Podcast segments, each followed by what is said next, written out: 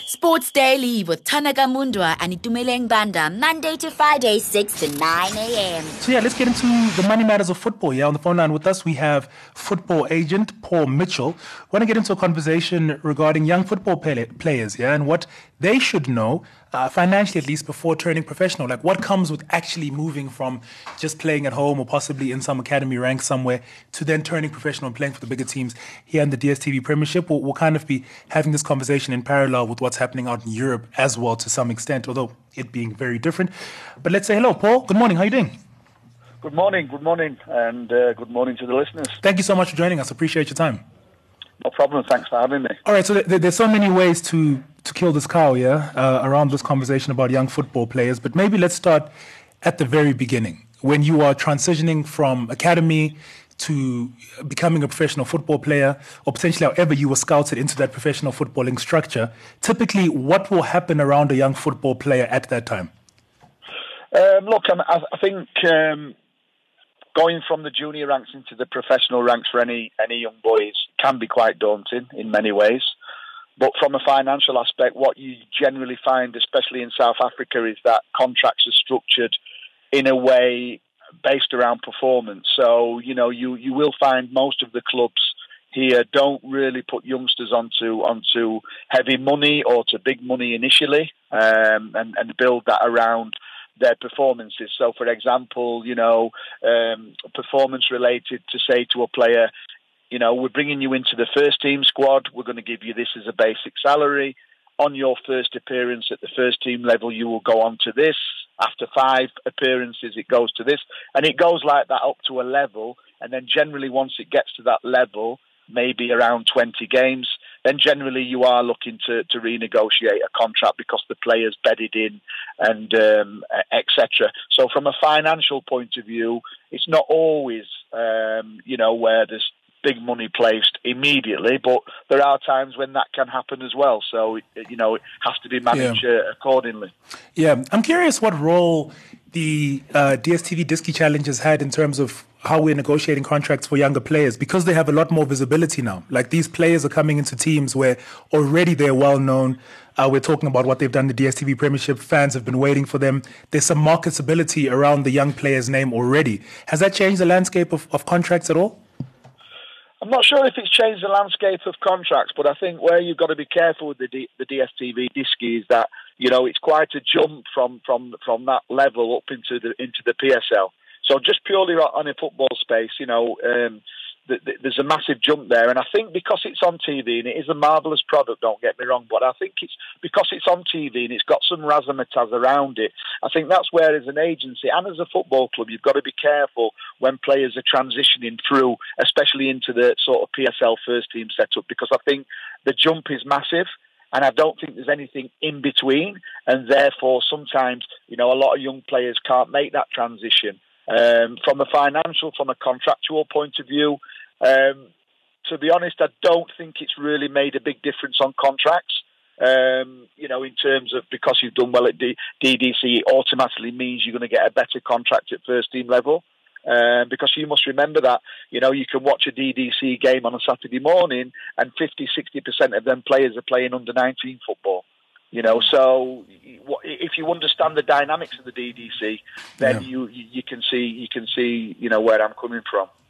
Contractually, do we believe that there is enough transparency when it comes to the contracts that these players get from a, an an amateur level, should I say?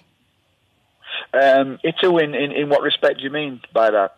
So, in terms of like their their salaries, what the base price of, is there like a specific base as to how much players can be paid. Um, let's say you're playing amateur, so you can't get less than 5,000 Rand because it has to be from 5,000 Rand and probably can't go over 10,000 Rand. Is all of that disclosed in their contracts for the players to understand as to what their contracts really entail? Yeah, I mean, all contracts entail what a player will receive from a financial perspective. In the amateur ranks, it's it's it's it's slightly different, but it's it's it's also there as well to let a player know you're an amateur I mean, an amateur player can sign a contract for no longer than a year, and then obviously within that, if he's got expenses, if he's got some kind of of, of, of financial uh, reward, then that'll be detailed in any contract. Yeah, of course. And I mean, uh, for these players, I can imagine wide eyed, yeah, going into the big leagues of uh, football here in South Africa, into the DSTV Premiership. At that point, a, a player will, will, be willing to sign for, at least most players that I can imagine, would be willing to sign any type of contract, right? W- w- typically, what is the length of a contract for a player coming out of, you know, the amateurs, uh, the academy setup into the professional leagues? Two years? Yeah. It depends. It depends mm. because it all depends on, on, on how the club value that player. Uh, because obviously, from a club's perspective, clubs are always safeguarding not to lose a player early. Yeah. You know, so generally you would look at something like a two-year with maybe a two-year option. Um, you know, special players could sign longer. You could you could you could see a, a special player signing a, a maybe a three-year with a two-year option or a four-year with a one-year option. So it all depends on on how the the club are valuing that player and rating that player. And, and obviously, I'll be quite honest, in, in, in this day and age now, clubs are are very wary about um, the players getting pinched, so yeah. to speak, by other clubs. So they safeguard against that. This is a league typically that, and it's at least my assessment, we've had many conversations about it on the show, that doesn't value young players, you know? Um, it's often more senior players are trusted in the squad and even into the national setup as well. I'm sure you are quite familiar with the conversations we have around bringing in younger players into the setup and, and Coach Hugo Broos's position on that. Uh, what are your fee- how does it look on a in terms of rewarding young players? With the bigger contracts are, are, young players getting big contracts early? This of course after that initial period and, and all the deliverables that they have to to achieve on their side. Are they then walking into some of the bigger fees we hear the 100,000 the 150,000 packages?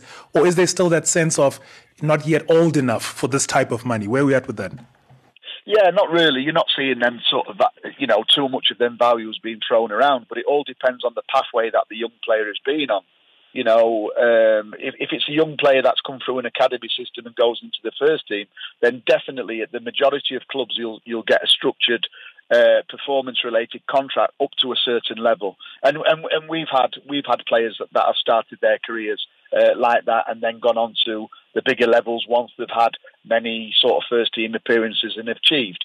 You know, we we've had instances where another young player's done really well at, at DDC level and under 17 national team, under 20 national team, and um, maybe gone a different pathway, mate, where he's maybe gone somewhere else to then revert back. And then when he's reverted back because he's been somewhere else and he's got that experience, he could command a higher a higher salary. So it's quite diverse, but in general, as I say, uh, most cl- clubs are quite responsible in the fact that they, they will start players on on a on a lower band and then build it up. I think where you've got to be careful though, from a club perspective, is that you know you can't be exploiting young players as well. So you know, as an agency, we we, we know the levels where you need to be and, and how it should be structured so that a young player doesn't have his his head blown by money, but at the same time, young players can't be exploited. I mean, our bigger clubs in the past have said that um, financial education was something that want they want to be introduced into the club systems. Do we see that gradually happening across the league? Um, I think it's something that's been talked about for for years. Um, I think maybe at some of the bigger clubs they might do they might do some of that, uh, but I, being really honest, uh, I don't think there's enough gets uh, you know gets done in that area. Obviously, as an agency, we're very responsible in that area. So we have people on hand, you know, whether it's from a taxation point of view, whether it's pensions, whether it's buying a house, whatever it may be, we have people that our clients can turn to if needed, and if that if they want to do that. Um, I think clubs can probably do more, but you know, um, yeah, I mean, I, I do know that the some clubs do have certain things that they will express to the players, but I, I think there's always more that can be done. Yeah, and of course, the, the bigger you get as a star in local football and, and, football across, the more deals you get, right? You're not only getting your stream of income anymore from the club, but possibly sponsorships as well. Uh, what then would you advise younger players to do in terms of how to manage their money in, and all the streams that they're getting in uh, into the bank accounts? Look, I think, to be brutally honest, in terms of commercial uh, sort of uh, deals in South Africa, they're few and far between, even at the top level of players. You know, uh, commercial deals in terms of players in, in SA is not on the same scale as probably rugby, yeah. and it's not on the same scale as Europe. Um, but all we can do as an agency, and, and what we do as an agency, is is we guide, we advise, you know, but you can't take the horse to the water and make it drink. So ultimately, you know, in, in any in any industry, You know, it's it's that person's responsibility to do what they feel fit with their money. But what we can do is, like I say, is just to advise them and guide them to the right people. But ultimately, we can't. We you know we can't handle the money and we can't make them do with their money if there's some you know they don't want to do that. Absolutely agreed. Uh, let's just quickly have this conversation here, Paul, uh, as we wrap things up. I mean, we, we always get this question and I suppose it's only because this is what football has become. We've always been aware of transfer fees and how much players are going for and who the most expensive player in the world is. That isn't the case uh, here on the continent, uh, particularly here in South Africa. Uh, why aren't transfer fees disclosed typically? Is, is it just the culture of things or is there another reason? No, no, I don't think there's any any any any any particular reason. I think sometimes you get transfer fees are disclosed, but there's a lot of deals in South Africa. Maybe eighty percent of deals 90% of deals in South Africa are with no transfer fee. You know, so that's probably why. Um, when there is transfer fees, yeah, sometimes it gets disclosed, but I think it's a cultural thing. Um, but like I say, there's not there's not a, a, a huge amount of, of transfers getting done with an actual transfer fee attached. So that's probably the main reason. Oh, well, all right. Uh, Paul, I think we're much wiser for this conversation. Thank you so much for coming on. We really do appreciate your time. Thank you for the good work you continue to do, yeah? You, you're always on the show, and I, I really appreciate that. No problem. All right. Thank you for having me. Cheerio.